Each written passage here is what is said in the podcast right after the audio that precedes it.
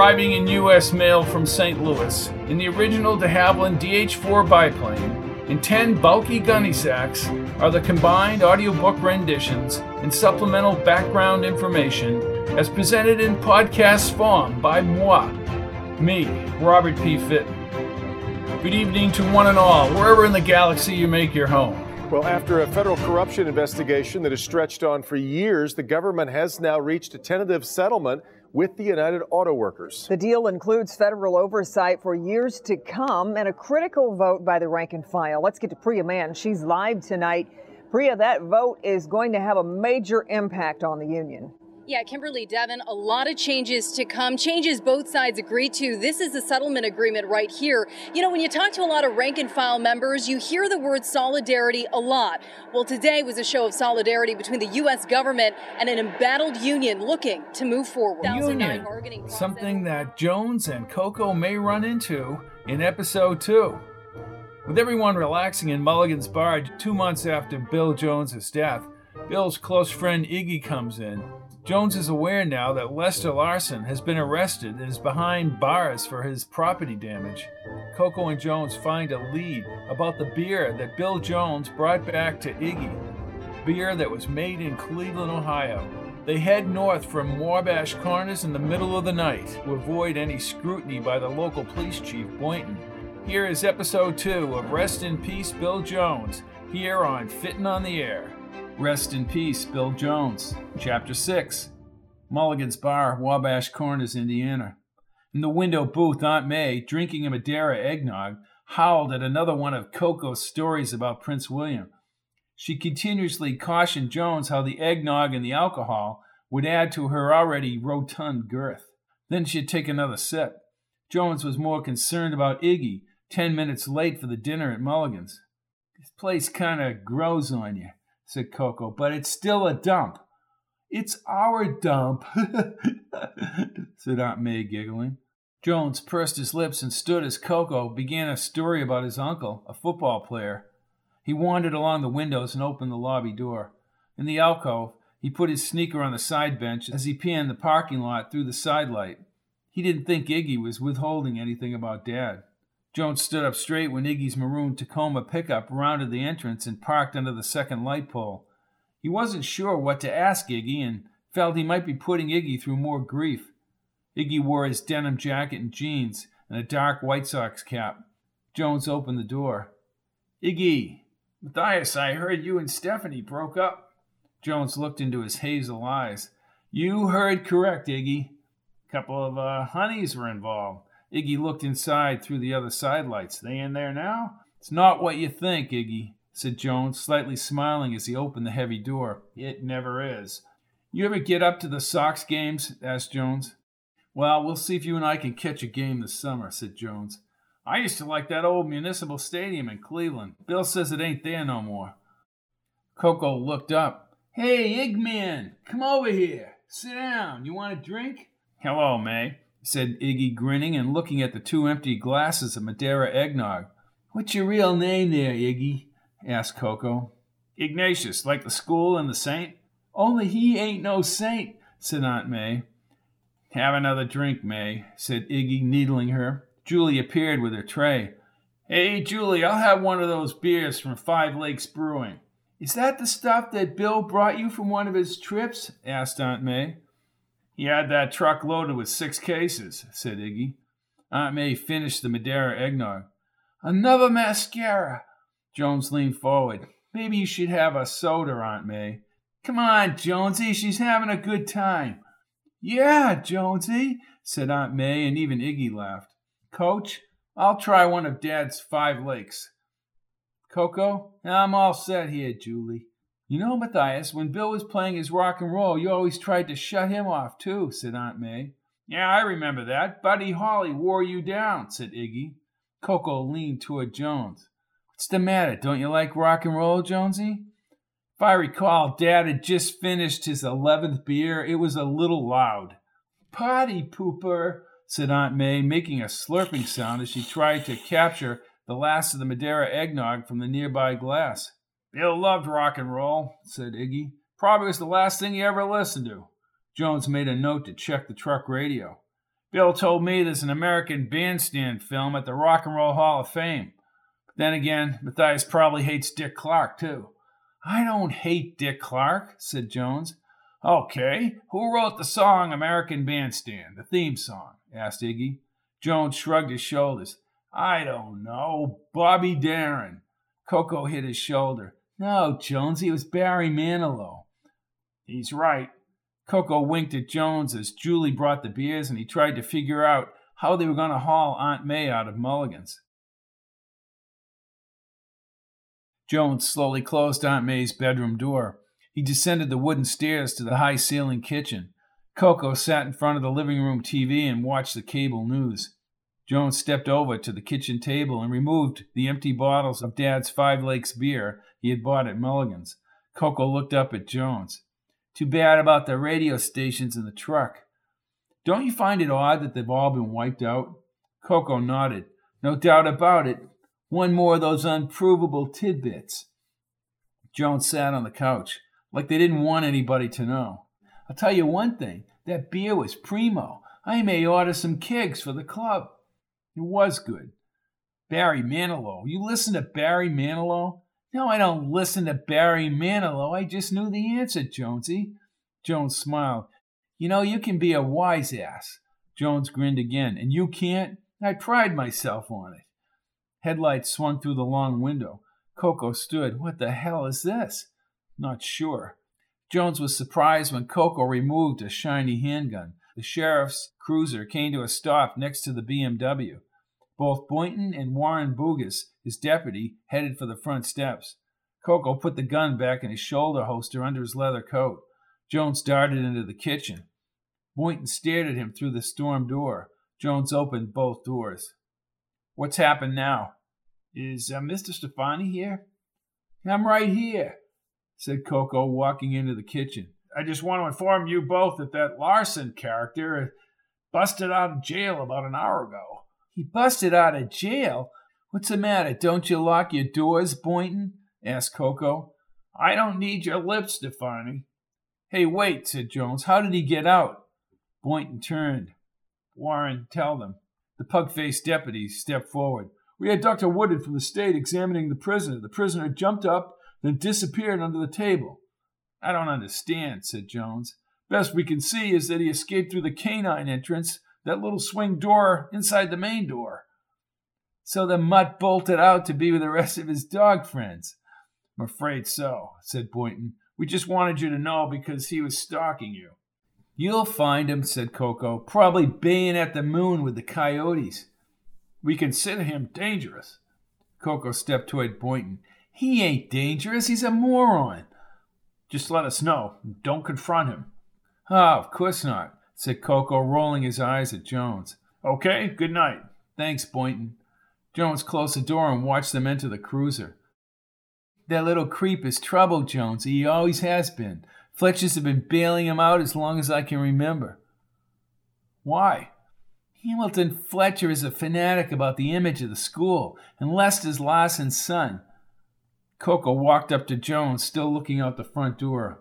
What now, Jonesy? Jones shook his head and then slowly turned. Looks like we're at a dead end. I'll head back to New Hampshire. You coming? Let me sleep on it. None of your side road theories? Nothing. All I know is that something's wrong with what happened to Dad. Really wrong.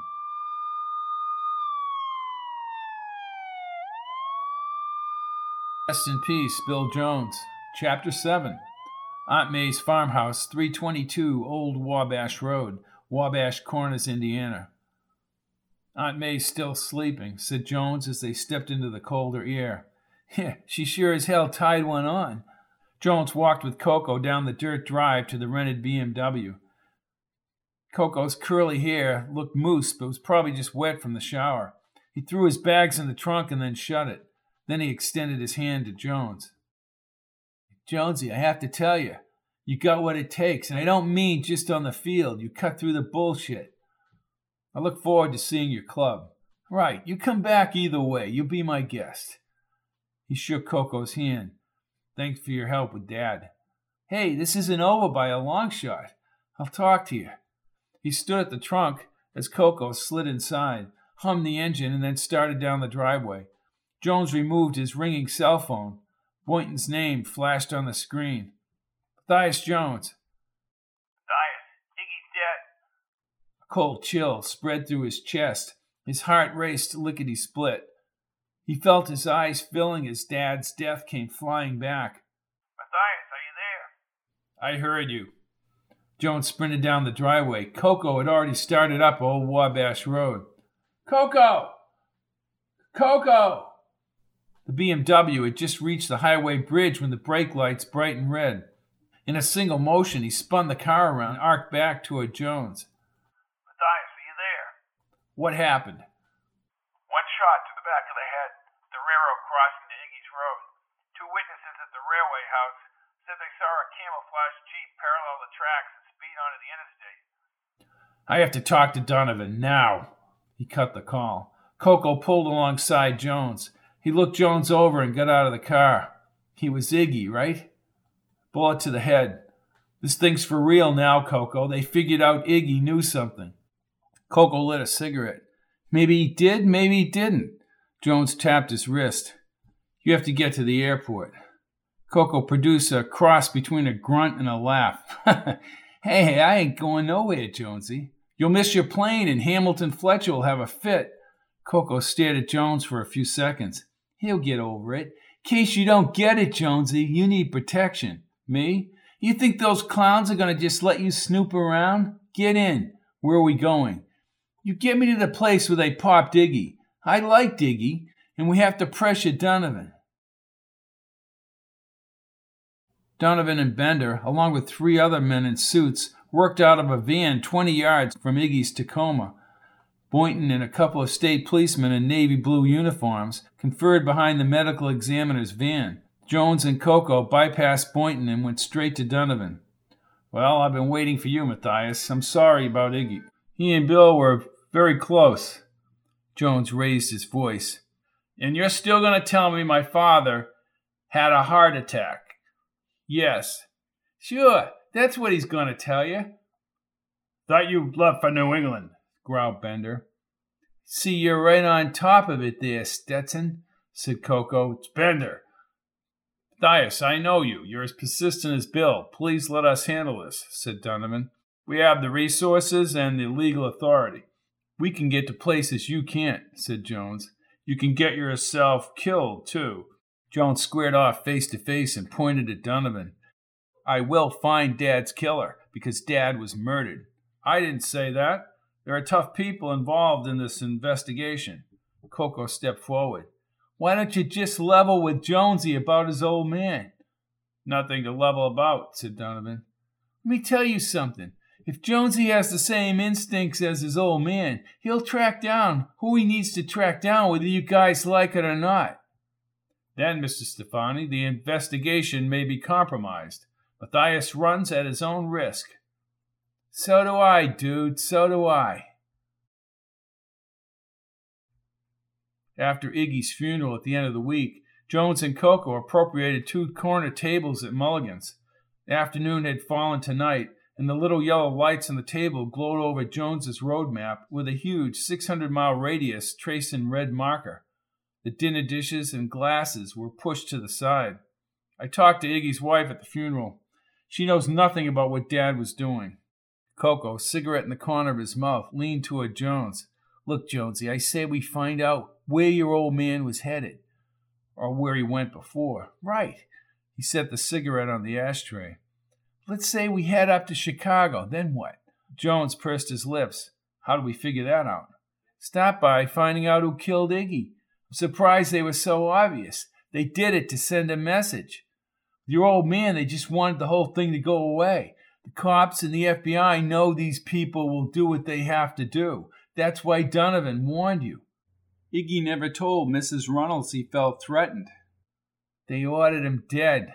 Those guys are long gone now. The mob, you don't know that. Thugs, yeah. But who's thugs? Coco inhaled the cigarette again.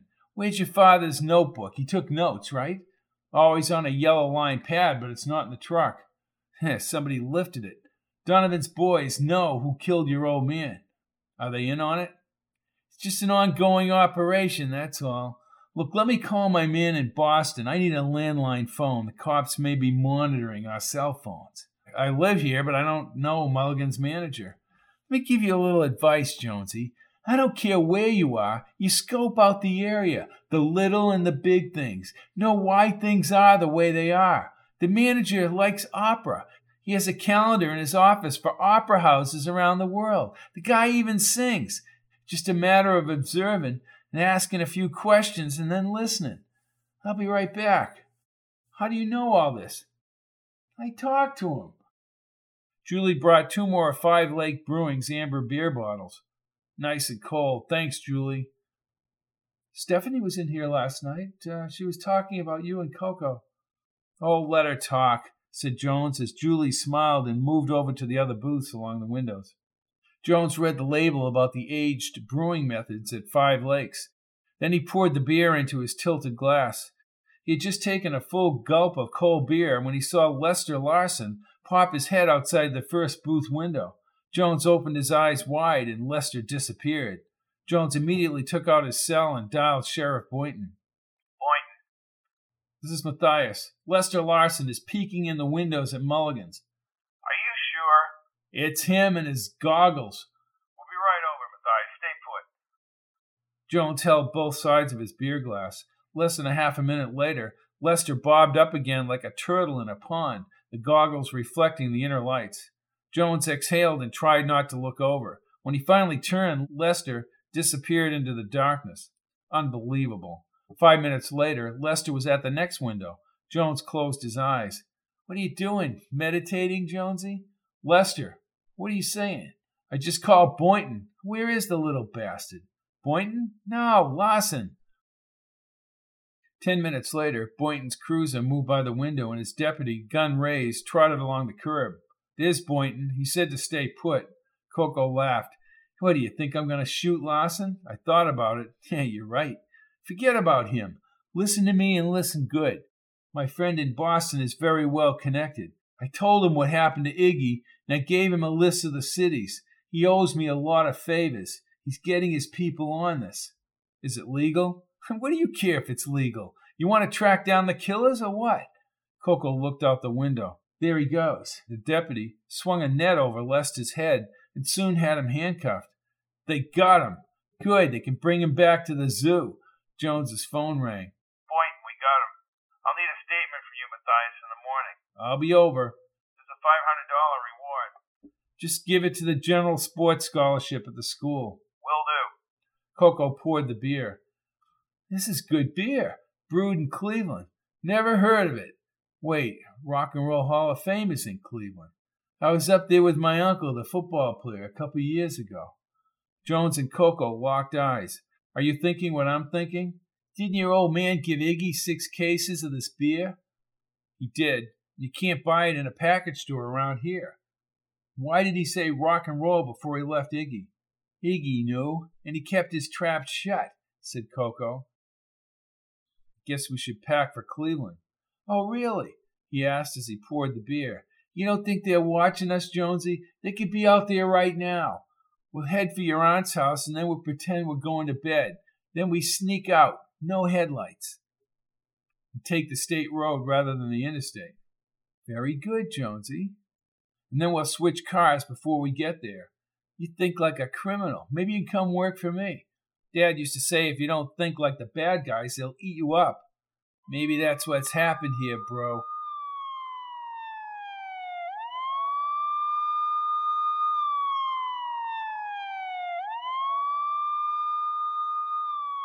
Rest in peace, Bill Jones, State Road 24, Logansport, Indiana. Coco drove the BMW steadily at the speed limit. Red taillights blended with the night down the long freeway stretch. He passed under a cloverleaf bridge and turned to Jones. Time is it, Jonesy? Jones checked his watch. The dash clock was off by four and a half hours. Three thirty. We need to pay cash for the hotels and meals. Jones opened his wallet. I have fifty bucks in my wallet. Big spender. How much do you have? Don't worry about it. No, seriously. Around five grand. Wow. I don't like to leave a paper trail.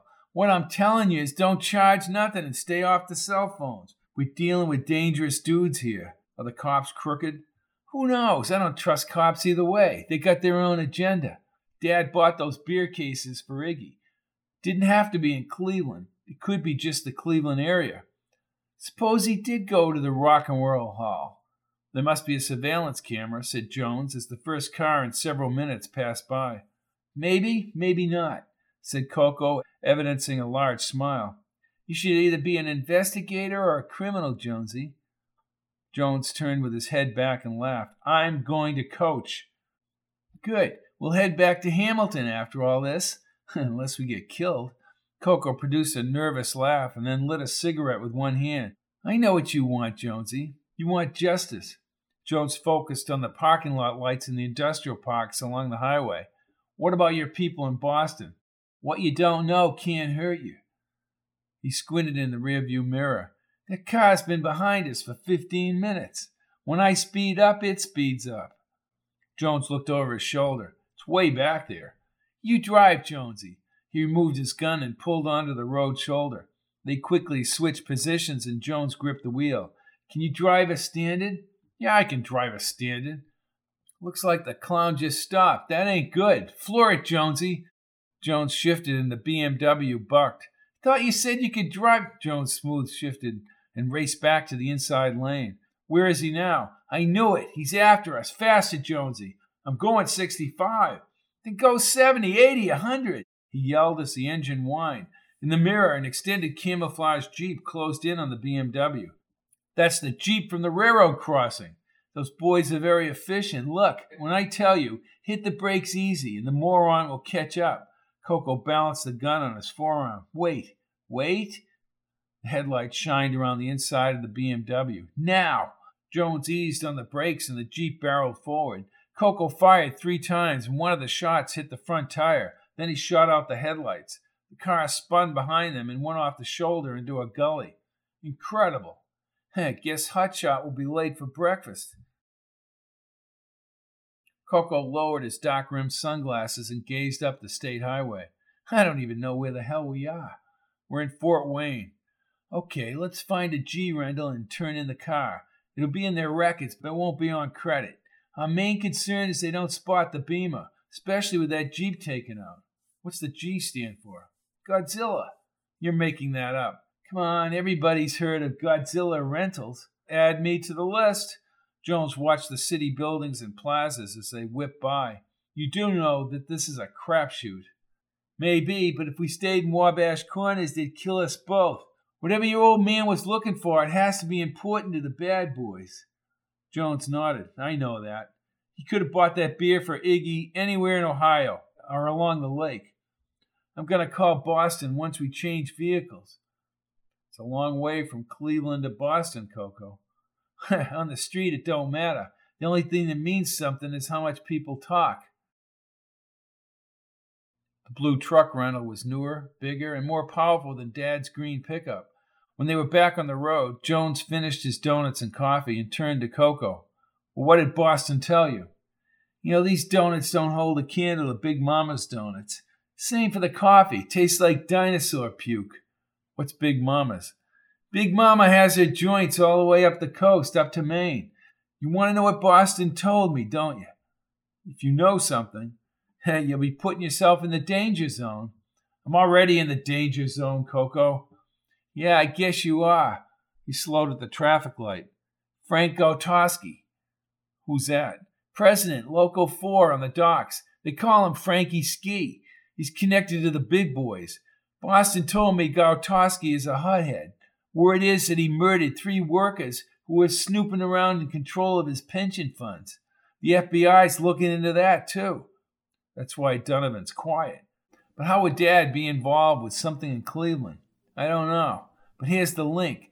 Gautowski controls the same union in the beer company. All the drivers, all the warehouse people. I think your father bought cases of beer at the brewery so he could snoop around, maybe even talk to a contact. Then he gave the beer to Iggy when he got back home. And the murdered guys worked for Five Lakes, said Jones. Bingo. Good work, Coco, but how do we dig deeper? Boston's working on it. What's Boston's angle? Very good, Jonesy. People at the top in Boston hate Frank Gautowski's guts. He tried to throw his weight around Southie for a while. Southie?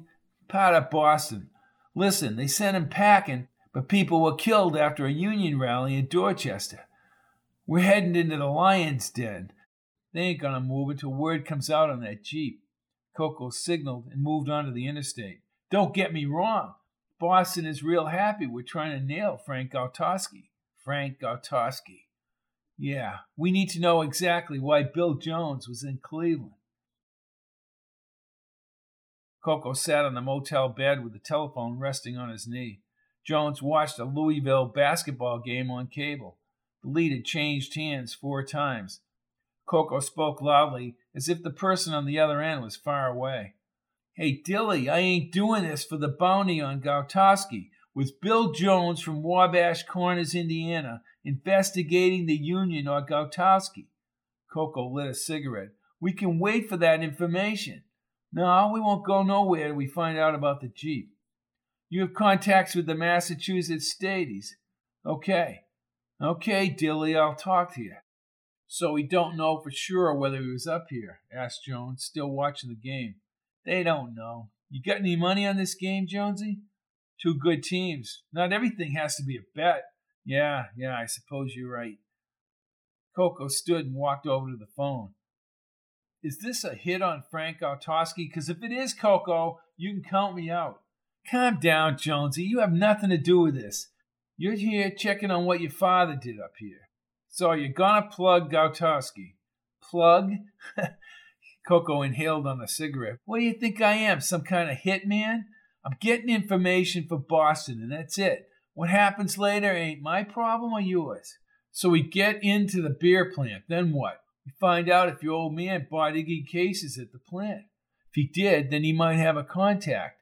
Maybe that contact gave him the skinny on Gautowski and the three murdered workers. Then they killed Dad.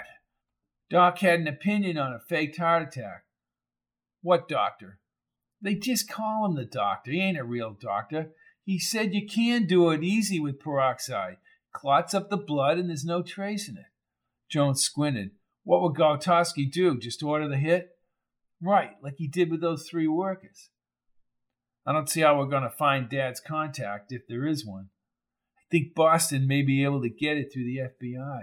So Donovan knows. Sure, he does. But he doesn't want Gautowski to know the FBI knows anything or who the contact is at Five Lakes. We can assume that Dad uncovered the whole thing. Yeah, it cost him his life.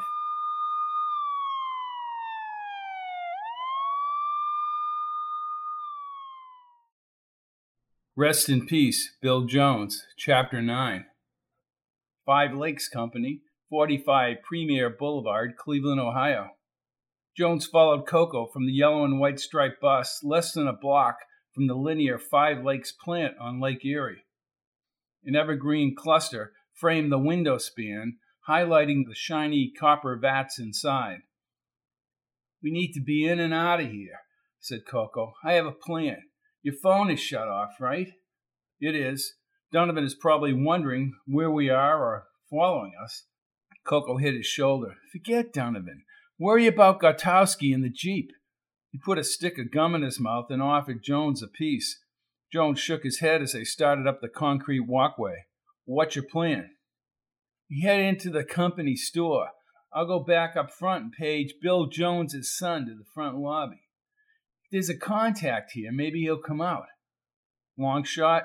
Hey, you can go back if you want, Jonesy. I'm committed to Boston. They want Gautowski's ass. I want to know who killed my father. Right and I gotta do what I gotta do, said Coco as they reached the lobby doors. Coco opened the glass door and motioned Jones inside. After you, Sweeble. Not funny. A center kiosk provided brochures around stacked amber bottles of Five Lakes beer. Coco's black boots echoed off the white tiles as he walked up to the receptionist. Jones studied the individual amber bottles and panned the upper glass angled roof. He conjured up an image of Dad walking in this very plant only a few months back. Coco returned with a map of the plant. The store is on the second floor. Drone spotted surveillance cameras at the corner metal girders. I would assume they have recordings of everyone who walks in here. We'll try that angle if the contact doesn't come out. I doubt Dad used his real name. We'll see, said Coco as he hit the elevator button. Don't you take the stairs, Coco? I only exert myself when I have to. The elevator doors separated. Jones spotted another camera and looked at Coco. Neither man said anything and walked onto the second floor white vinyl tiles. The open store, not crowded, contained numerous stacks of beer, a few monitor screens with the company story, and books on beer and the company. More cameras, said Jones, looking down. Why? Yeah, why? Coco picked up a beer bottle. They want to track the traffic in here. Near the register was a well lit adjacent room with more pallets of beer cases. Jones stepped up to the clerk. If we buy more than one case, can you bring it out to my car? Well, sure, said the thin brunette, but you're limited to six cases per customer. He looked at Coco across the store. Jones was even more sure that Dad had been in here. Why six? Sir, if we have unlimited, we'll be out of stock really quick. I see. Can I place an order for you? I'll be back. He joined Coco at the book section next to a window span overlooking the lake. Six cases. Well, now we know, said Coco, still chewing the gum. Now we know why Iggy got the six cases. Your father use any aliases? I was thinking about that. If he did, Dad never divulged it. Smart, said Coco, reading the company book. Hey, this guy Anderson started brewing beer in his kitchen. The wife helped him. One of the kids once drank Coco. Are you going downstairs? Coco held out the book. Will you relax, Jonesy? He was here. I had my doubts, but he was here. Coco stared at him. You let me do the talking if the guy hauling the beer shows up. Fine. Jones kept shifting his weight from foot to foot. Coco handed the book to him. Here, read the book, and come downstairs when I have your name called on the PA. Jones watched him enter the elevator. Coco waved with his fingers as the doors closed. Then Jones turned with the book in his hand. Outside to his left, the warehouse extended for at least a hundred yards toward a huge parking lot with yellow trucks moving in and out.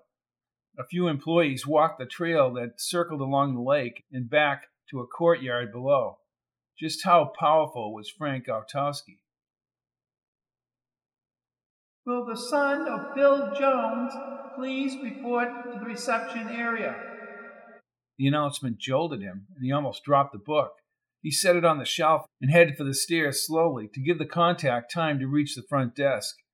Coco looked toward the elevator below, but no one had entered the lobby from the side doors.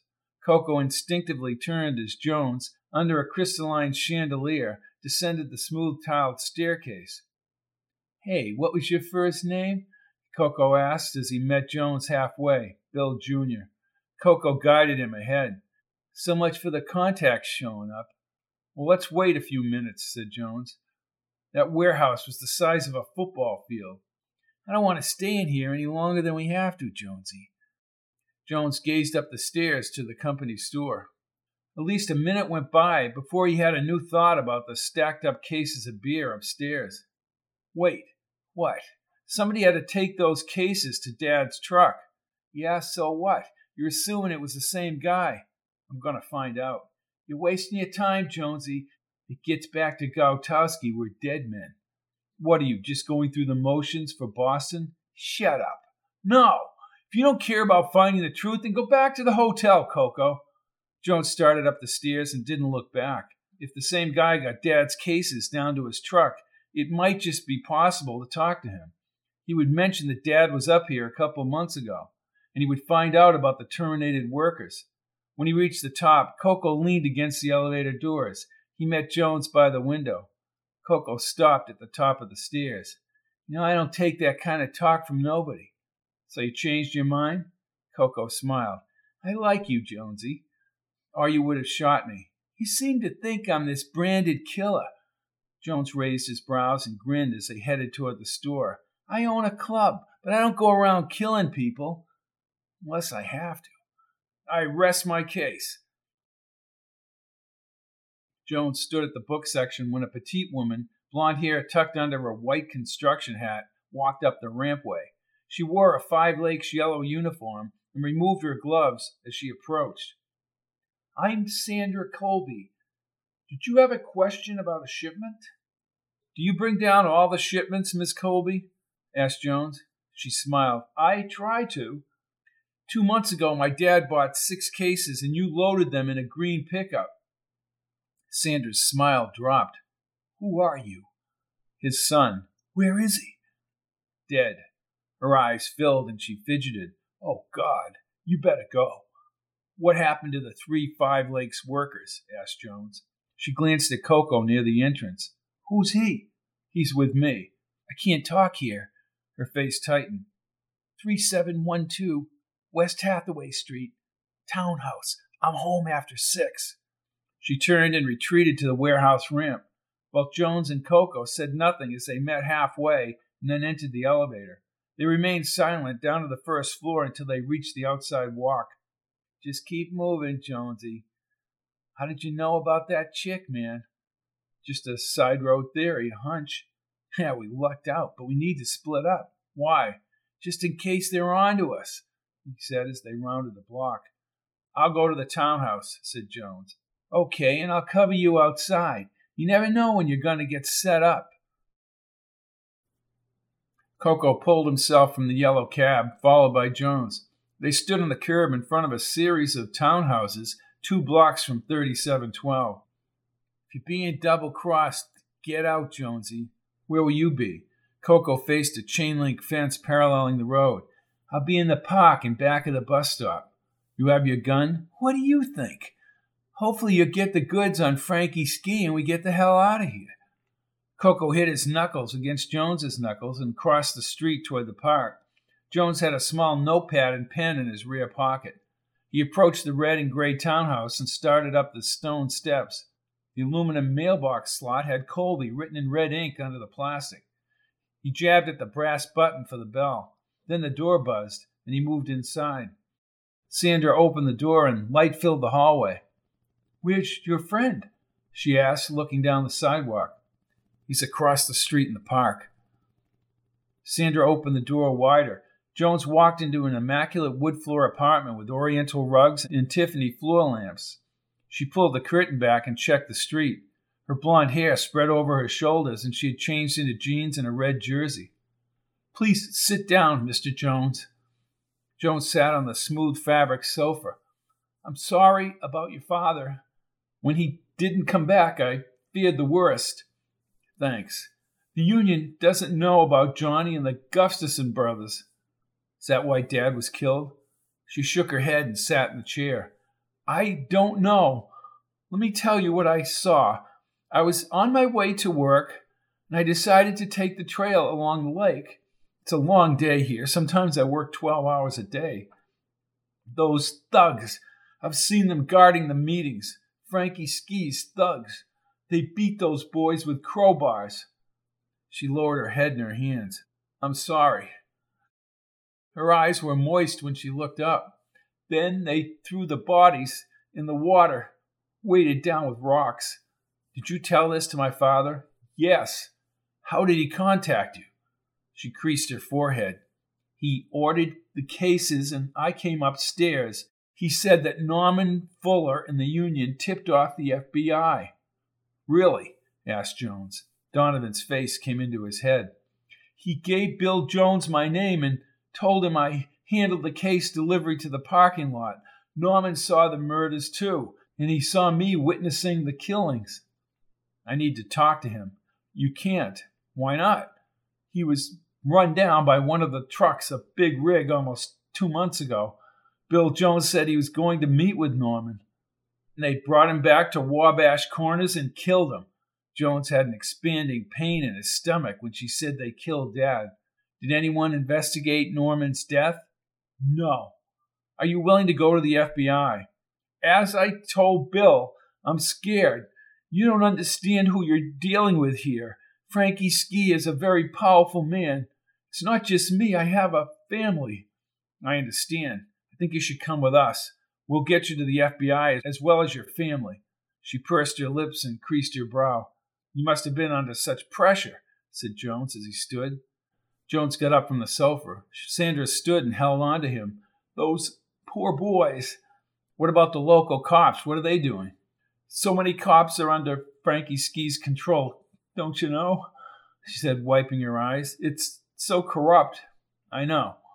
Listen, can I get you a drink? I have coffee and tea. And then she smiled strangely. I don't have any beer.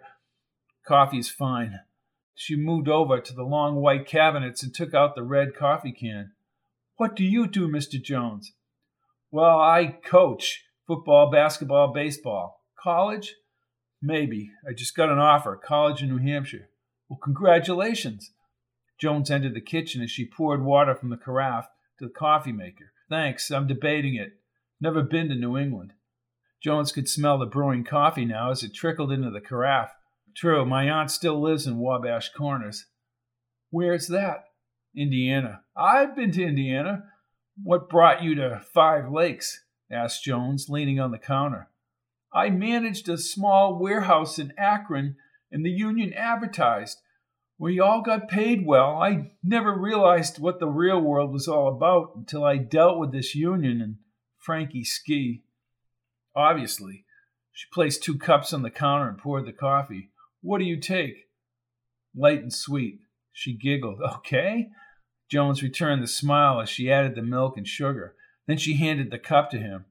They both moved to the sofa. Jones had just taken a sip of the dark roast when shots sounded outside. He spilled his coffee on his jeans and slid the cup on the coffee table. Oh my God! shouted Sandra. He grabbed the phone and punched in 911. More shots sounded outside. Special Services, this call is being recorded. Gunshots fired at 3712 West Hathaway, he shouted. Rifles! Jones threw the receiver back on the hook. He waved her back and yanked back the curtain. A red Mustang had just pulled up in front of the next townhouse. She leaned over his shoulder. Three men, all with rifles, were ensconced along the Mustang. They fired toward Coco in the park. Where's your car, Sandra? Out back, she screamed. How do we reach the road? Along the back of the townhouses. They have rifles. If we don't get my friend out, they'll kill him. She grabbed the keys and backed into the rear alley. Jones followed her out the back door. More shots ricocheted outside. They jumped into a teal Camry. She looped the car around and then drove forward, paralleling West Hathaway Street. Jones lowered the window. Just go real slow. The gunfire was louder now. Sandra, is there another way into that park? Balfour Street is further along. Then we can backtrack, come in from behind. Jones saw Coco's leg flared out on the ground as he leaned against a tree. I'm getting out. You go around, Sandra. Come out the other side, like you said, from behind. They'll shoot you. Jones didn't respond. He rounded the rear of the Camry and crossed West Hathaway as the weapons fire sporadically continued to his left. The Camry followed West Hathaway Street. Jones dove behind the parked cars and wiggled on his belly down the sidewalk. He remained on his stomach between the cars. Coco leaned against a tree less than 30 feet away from a small chain link fence. Coco fired once toward the Mustang, and more bullets rustled the leaves. Jones, hidden by another car, leaped the fence and belly flopped onto the grass. In a few seconds, he squiggled toward Coco. Coco fired again, but saw Jones. Jonesy, what are you crazy? Get out of here! His right pant leg at the thigh had a rounded, blood framed hole. Jones pulled off his sweatshirt and then removed his t shirt. He wrapped it around Coco's leg and twisted the knot with a stick. He slid his sweatshirt over his head. Okay, I'm gonna fireman's carry you. Forget it. Get out of here. Shut up. He hoisted Coco up and rolled him over his shoulders. Hold the tourniquet. The shot started again as Jones wobbled with Coco across his shoulders deeper into the park foliage. Coco said nothing as Jones carried him through another entrance. Ahead, Sandra's Camry inched up the side street. She stopped and pushed open the door. Jones helped Coco slide onto the back seat. He directed Sandra back with Coco and told her to secure the tourniquet. He brought the car around. His bullet soon riddled the doors and side window. Jones drove wildly down the street but veered into an alley. From the alley, Sandra pointed toward the freeway and the hospital several exits away. Jones waited in the side street as the Mustang flew by. Then he gradually moved back to the street, and he was on the freeway just a few minutes later. Two exits down the freeway, he entered the ramp for the hospital. Coco was quiet as Jones turned into the emergency entrance. Coco, I'm all right, Jonesy, he said in a lower voice. Just stay put, Sandra, while I get him out of here. Coco winced as he spoke. Jonesy, they'll find us. Then he briefly closed his eyes. Jones shouted toward the entrance, Hurry, this man has lost blood. A crew appeared a short time later, and men in white uniforms gingerly lifted Coco onto the gurney. Jones accompanied him inside. They hooked up an IV and raced down the hospital corridor. Jones was stopped at the swinging doors. You'll have to wait outside here, sir, and hope he makes it. Both rear doors of Sandra's car were open and the engine running. Sandra, he called through cupped hands. Sandra! At the front entrance, a single brown sedan rounded the hospital drive and slowed alongside Jones. Donovan, in a solid blue suit, white shirt, and dark tie, bolted out before the car stopped. Matthias, are you all right? Yeah, Coco was hit. He's lost blood and he has leg damage. They're working on him now. Donovan pointed at Jones as he spoke. You do know he has a criminal record. I really don't care, said Jones. We lost you once you entered the plant. You have no business being involved in this, regardless of what happened to Bill. I thought it was a heart attack, Mark. You're interfering with a criminal investigation. Jones peered into his dark eyes. Who killed Dad? We don't know. Your 911 call came from the townhouse of a Sandra Colby. Your dad would admire your persistence in finding her, but please, we're dealing with bad people here. Go back to Wabash Corners or go with Stefani to New Hampshire. Just like that. And forget that somebody killed Dad. I don't want to charge you. Jones laughed. She's escaped, Mark. Donovan closed his eyes and reached for his cell. Bender, Five Lakes witness was a Sandra Colby from the Hathaway address. She's missing from the hospital. He turned to Jones, standing in front of him. What does she know? She saw the three guys get murdered by the lake and another guy run over by a truck. Donovan put his hands on his hips. I know about the man who was run down. Yeah, we'll add that to the list for Frankie Ski. They walked into the emergency room. All the video for last September 19th is missing. I'm sure your father is on that video. Well, thanks for letting me know. I need Colby as a witness. I can't believe you let her get away. Mark, said Jones, raising his voice, you're talking to me like I'm a cop. As a civilian, I was more concerned about getting Coco into the hospital. I took my eyes off the ball, okay? Stefani was wounded by whom? Three guys with rifles and a red Mustang. Okay, preliminary witnesses on West Hathaway corroborate the Mustang. Donovan sat down with Jones in the lobby. You want a coffee, Matthias? Jones shook his head. No. This whole thing is just so bad. They've already killed her. Well, you don't know that, said Donovan. His black eyes swung toward Jones. Unless she fled so they wouldn't get her. Well, that's possible, she did witness three men being beaten to death with crowbars because of Gautowski and the Union boys. The Union itself is not involved. It's Gautowski and his organization that's corrupt. Will you testify that Colby told you she witnessed the murders? Sure, but you better get armed guards up to Coco. Donovan nodded as the gray haired Bender walked in. And just don't assign Bender to me or to Coco. Donovan smiled. Why? He looked at Bender. You know why. By the way, even though you were told to back off, you have critical information. Good job. Your father would be proud. No, Dad would say I never should have let the girl out of my sight. Jones kicked the chair leg, crunched his fists, and stared out the window. Donovan headed for the nurse's station. Jones sat down again, shaking his head as he crossed his legs and continued looking out the window. The same type of camouflage Jeep raced up the on ramp to the freeway. What the hell? Jones stood as the Jeep went onto the freeway. He backed up to Donovan. Coco and I were trailed by a camouflage Jeep two days ago. They were trying to force us off the state highway. I believe I just saw that Jeep go up the Interstate 77 on ramp. We know about the Jeep from citizens who called in the shootout you were involved in. Donovan held out his phone again. Yeah, you guys are trigger happy, said Bender, who appeared to his right. Shut up, Bender. Bender was about to open his mouth again. I know. Agent Bender. This is Donovan. The Indiana Jeep is now traveling on I 77 outside Cleveland. Right. No tag, no driver identification. I want Captain Hargrove to meet me in the hospital lobby. I want at least a half a dozen officers to guard Stefani and Jones. Okay. What now? asked Jones. Do you remember Agent Day when you were in high school? Yeah, Day was from Washington. Why? What are you telling me this for? You came into the office with Bill. We made you a special agent. Yeah, well, it's nice going down memory lane, Mark, but that was a signed document. You are technically a special agent of the FBI. You were shot at. That's a federal crime. Oh, that's ludicrous. I just checked with legal. The document was signed. It was a real agreement. Good. Maybe you can get me a decoder ring, too. What would your father say, Matthias? Dad would tell you to move Coco Stefani and myself to a safe house. Our staying alive is not part of Frankie Ski's game plan. This is true. How come you guys didn't know about Sandra Colby? asked Jones.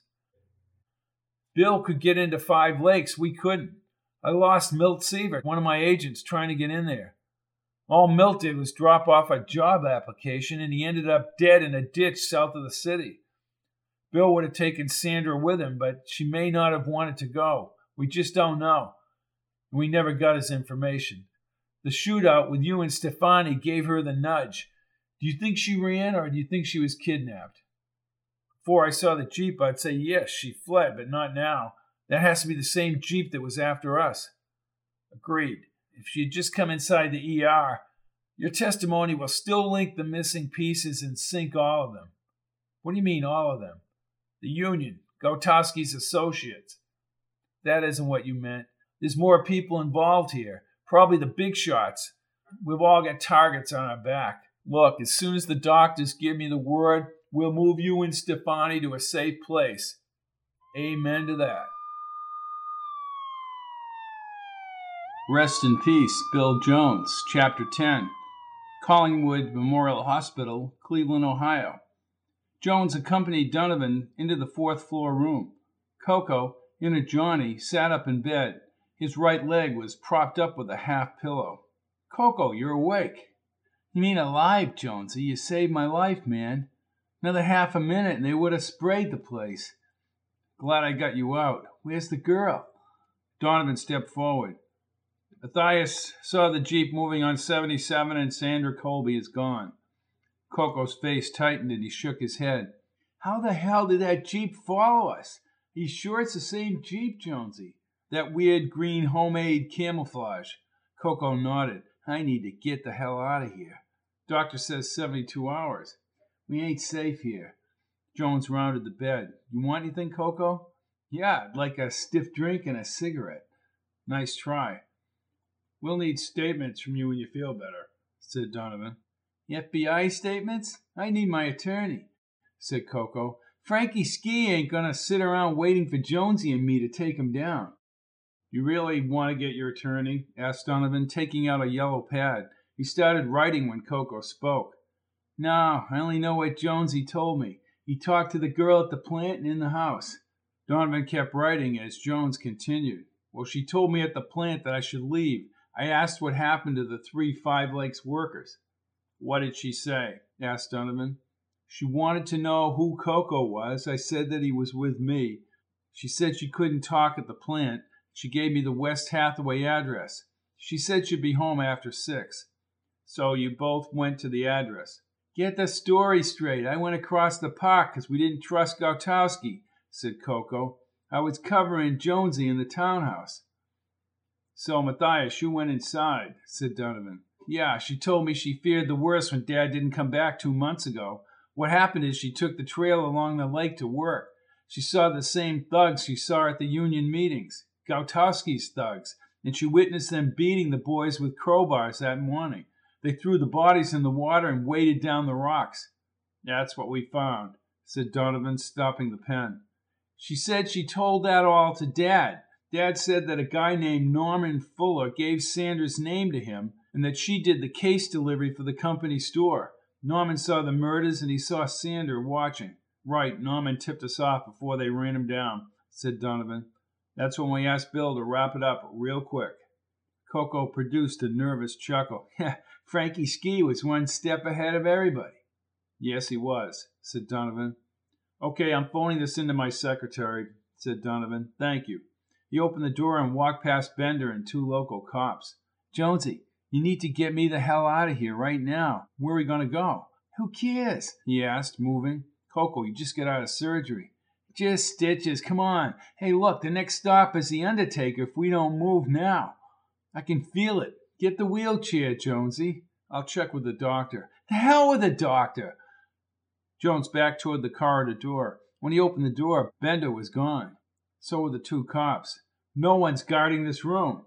Get the damn chair. My stuff's in the bag in the closet. Jones doubled back to the bed and swung the chair over to the bed. Coco winced as Jones slid him onto the chair. He got the bag and Coco's clothes from the closet. Then he stepped backward and opened the door. He pulled Coco and the wheelchair into the corridor. Only a scant contingent of nurses moved between the rooms. He did not see Donovan. At the elevator, he pushed the button. Get us in the basement. I ain't got my gun. Jones pushed the wheelchair inside the elevator. Gautowski works real fast. He and whoever else he's working with are about to get slammed if we testify. Jones pushed the basement button. The elevator moved downward. Tell you one thing, Jonesy, this thing is bigger than Frank Gautowski. What is it he's doing that he has to kill people? Drugs, money laundering, payoffs, who the hell knows? Basement door is open. Jones pushed the chair across the parking garage near the entrance. Coco stood. He held Coco under the armpit as he put on his long leather coat. Are you sure you're all right? Oh, yeah, I'm doing just wonderful. A row of trees separated the emergency room turnaround and the underground garage ramp.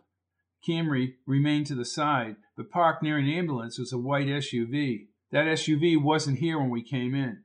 Forget about the car. Just walk over to the Toyota, head to the driver's side, get in the car, and get the hell out of here. Jones helped him across the asphalt. When he got to the passenger side, he stepped around the hood. Coco opened the front door as Jones leaped in and started the car. Jones watched him lift his bad leg inside the car. Coco shut the door as Jones pulled away and started back toward the road. He heard shots and a bullet hit somewhere near the trunk. Jones swerved as he gained speed. What the hell's going on here? They were waiting to kill us. Still wish you were back on the fourth floor, Jonesy? How did you know? I've been around this crap all my life.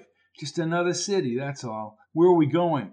Damned if I know, but if they've seen this car, he lit a cigarette. Let's head south and abandon this crate. You got the keys, Jonesy. We go back to the girl's townhouse. Coco held Sandra's phone. Listen, we need help out here. Let me talk to him, said Coco with his leg resting on her couch. Hello, sir. Yes. Gautowski's losers just shot my leg. No, I had it stitched. 1312 Hathaway Street. Having a car would be very advantageous, and weapons would be ideal. No, my associate here can give you the skinny. His name is Matt. Jones rolled his eyes. Who is that? Coco covered the phone. Never mind who it is, Jonesy. Just answer his questions. Jones took the phone. Hello? A baritone voice resonated in the phone. Matt, thanks for helping us out. Did Gautowski's men kill the workers with the tire iron? Yes, but the cops are all in Gautowski's hip pocket. We have them all identified. And the word on the streets is that they ran down Norman Fuller. Yeah, that's what happened. We have a connection in the DA's office who can prosecute Frankie Ski. You provided very good information, Matt. He said something to someone in the background. I don't know about the girl. Where's the girl? Where is she? Somebody kidnapped her in a green Jeep, camouflage. I would assume that she's dead. I would too. Thank you for your cooperation, Matt. Put Mrs. Stefani back on the phone. Yes, sir. Jones opened his eyes wide and handed the phone to Coco. He looked out the window but noticed a bullet hole in the front window. Coco said something and hung up the phone. Yeah, okay. Did good, Jonesy. They want Gautowski in jail. Who was that? asked Jones, stepping toward him. Don't worry about it. We're getting a vehicle and some protection. How's your leg? It's okay. Listen, you should work for me. Coco, come on. You walked right into that park under fire, Jonesy. Do you know how many losers would have just let me die in the park? I did what I needed to do. Well, I appreciate it. Jones pulled out two bottled waters from the refrigerator and handed one to Coco. Thanks. At least we have a car. We need to go to the cops. If I thought that was a good idea, I would have called him, Jonesy. You said it yourself. Gautowski has his lackeys in the department. We can't trust them. Then what do we do? We wait until Boston tells me it's a go for the contact in the DA's office. Then we'll be safe. I'll feel even safer when I'm armed. And you will be, too. Well, I don't have a license to carry a gun. You want to stay alive, you'll take the gun. Late in the afternoon, Jones heard someone out back. He shuffled over to the rear door and listened. Now, what do you hear, Jonesy? Nothing now. Jones had just turned to Coco on the couch when a thud against the front door was followed by the door crashing into the wall. Lester Larsen, wearing his blue edged goggle glasses, held a large handgun as he leaped into the room.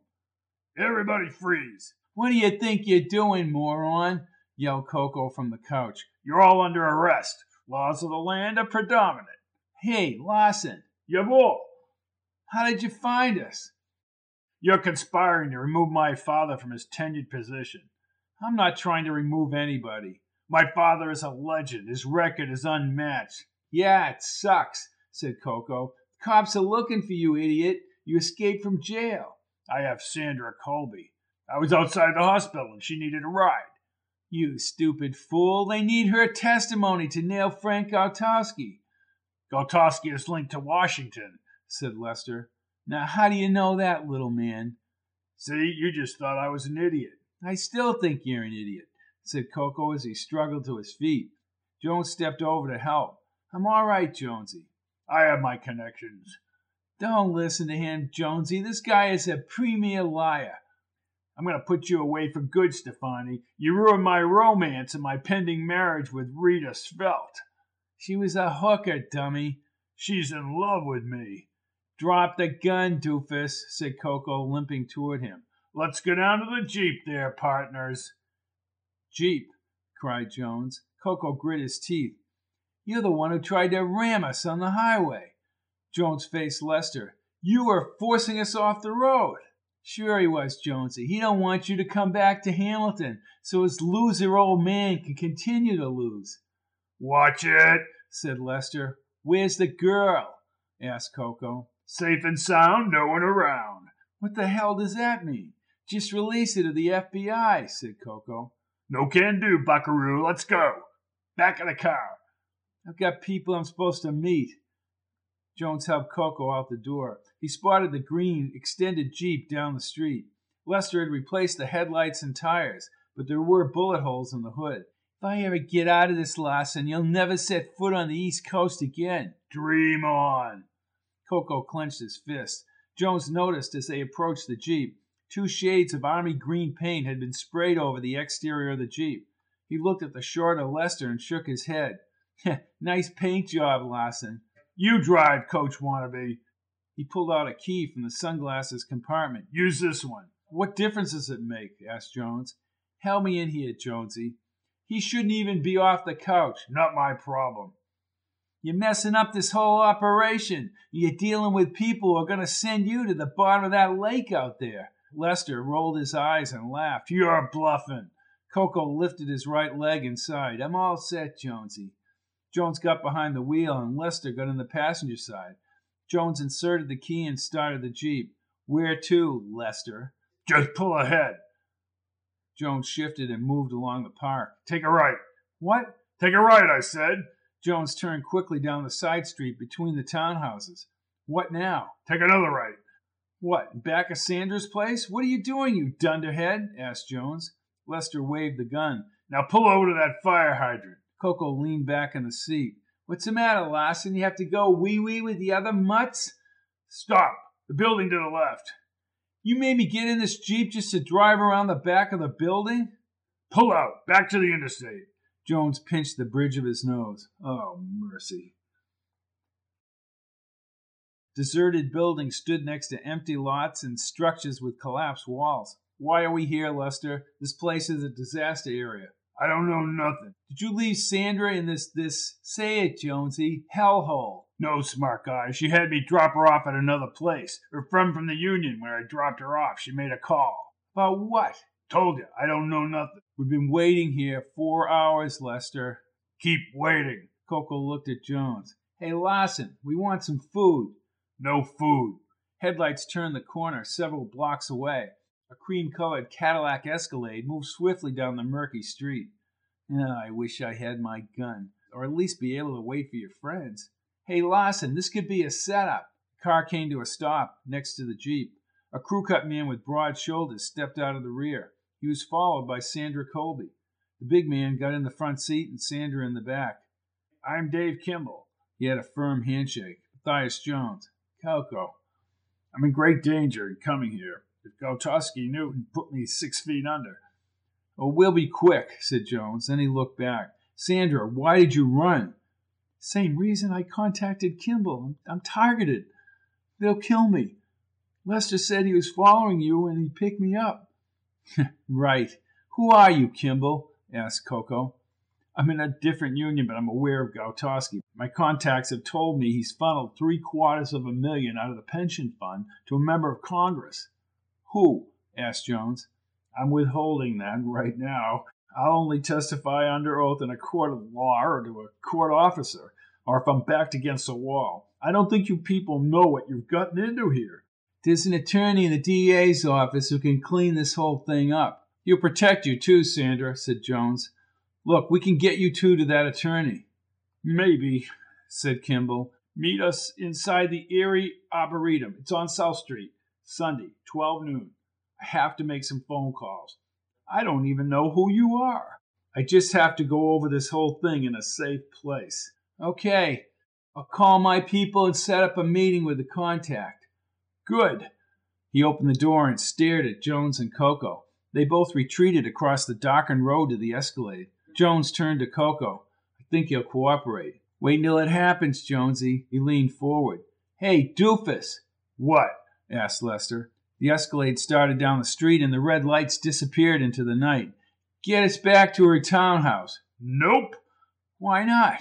I have a legal document that Jones has to sign stating he will not become coach at Hamilton College. I'm not signing your chicken scratch, Lester. I don't own no chickens. Just sign it, Jonesy. I got people in New York who can take care of it. Lester held out a gold pen. Jones took the pen and scrawled his name. Happy now, Lester? Yeah, I'm happy. Lester began beeping the Jeep's horn. Then he drove away so fast that Jones was pushed into the seat. Coco grabbed his leg and the document slipped to the floor. Hey, slow down! yelled Coco. I just banged my leg. Lester howled like a wolf.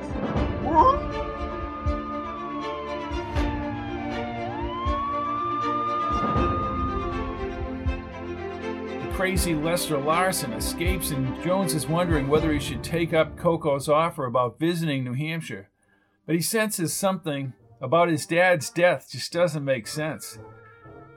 Then Iggy is found dead. He calls Coco back, and they follow up on the lead. Coco, about to leave town, stays with his new friend Jones to provide protection. They find out that Bill Jones was buying select beer for Iggy from a brewery in Cleveland Coco and Jones follow that lead and head toward Cleveland in the middle of the night. The contact Jones meets at the brewery leads to knowledge about three men in the Union being killed and about the boss, the local guy, Gautowski, Frankie Ski. The witness who was run over had called the FBI, and then he was killed. Shots sound outside. Jones leaves as thugs close in. Coco is out at the corner. Jones asks Sandra, his contact, to use her car and she drives him up to the corner. Coco has been hit in the leg by the shooting. Jones uses a fireman's carry to bring Coco to the car, and then Sandra drives them to the hospital. Donovan from the FBI still maintains he doesn't know who killed Bill Jones. But Jones has figured out something. His side road theory says that Bill was trying to penetrate Five Lakes Brewery and the Union in the hospital, Sandra Colby, dis- Sandra Colby disappears from the hospital. Now Jones and Coco both know this entire escapade and what Bill Jones was investigating is bigger than Frank Gautowski. I'm Robert P. Fitton. Join me next week as Jones and Coco investigate further and put their lives at risk to find out who killed Bill Jones. Have a good evening. All of my books are available in paperback, Kindle, and audio at www.fittonbooks.com. And here's a real nifty factoid. You can listen to all my audiobooks without interruption on audible.com. Just type in Robert P. Fitton. Thank you and good night.